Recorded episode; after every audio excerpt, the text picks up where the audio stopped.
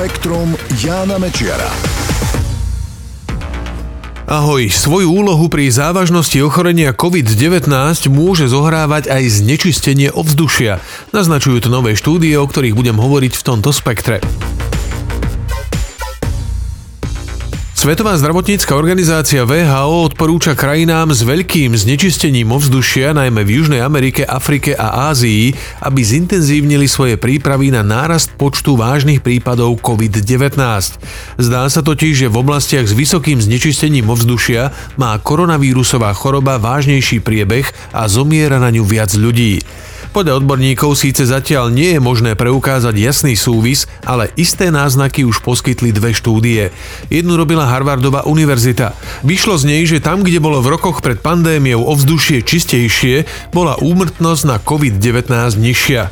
Alebo naopak, v oblastiach čo i len malým zvýšením koncentrácie jemných častíc vo vzduší zomierali ľudia na toto ochorenie o 15% častejšie.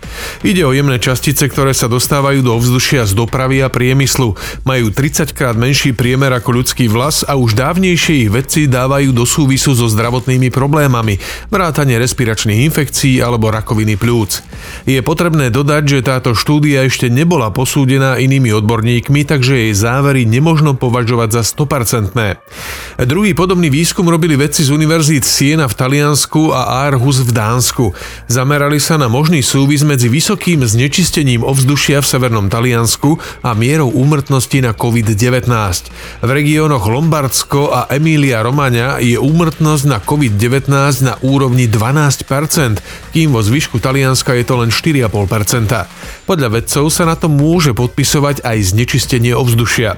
Podľa VHO znečistený vzduch každý rok zabíja asi 7 miliónov ľudí na celom svete aj bez koronavírusu. Viac ako 90% svetovej populácie pritom žije v oblastiach, kde znečistenie prekračuje odporúčané limity. Lety do vesmíru môžu mať celkom nečakané následky. Vedci z Texaskej univerzity napríklad teraz zistili, že po dlhých pobytoch vo vesmíre sa objem mozgov kozmonautov zväčšuje. Následkom toho im v hlavách stúpa tlak. To by mohlo vysvetľovať, prečo niektorí kozmonauti po dlhodobých vesmírnych letoch zažívajú dlhé obdobia zhoršeného zraku. Vedci zosnímali mozgy 11 astronautov pred tým, ako vyštartovali do vesmíru na 6-mesačný pobyt na Medzinárodnej vesmírnej stanici. Po návrate na Zem to v priebehu roka 6 krát zopakovali. Zistili, že po návrate z vesmíru mali všetci zväčšený objem mozgu, vrátane bielej a sivej mozgovej hmoty i kvapaliny, ktorá sa okolo mozgu nachádza.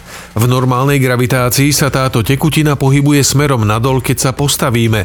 V mikrogravitácii sa to však zrejme nedeje a tekutina sa hromadí v mozgu a v lepke.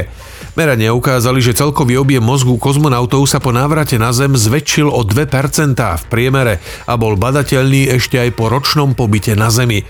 Tieto zistenia naznačujú, že medziplanetárne lety, ako napríklad plánovaná výprava na Mars, nebudú také jednoduché nielen z technického, ale aj medicínskeho či fyziologického hľadiska.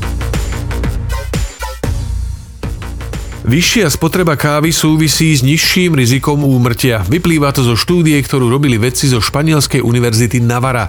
Asi 10 rokov pri nej sledovali takmer 22 tisíc ľudí, pričom zisťovali ich zdravotný stav, stravovacie návyky i životný štýl.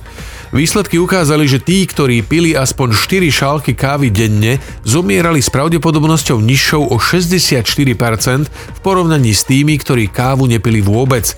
Každé dve ďalšie šálky kávy znižovali toto riziko o 22%, samozrejme po istú hranicu. Vedci preto hovoria, že 4 šálky kávy denne patria k zdravej životospráve zdravých ľudí. Spektrum Jána Mečiara.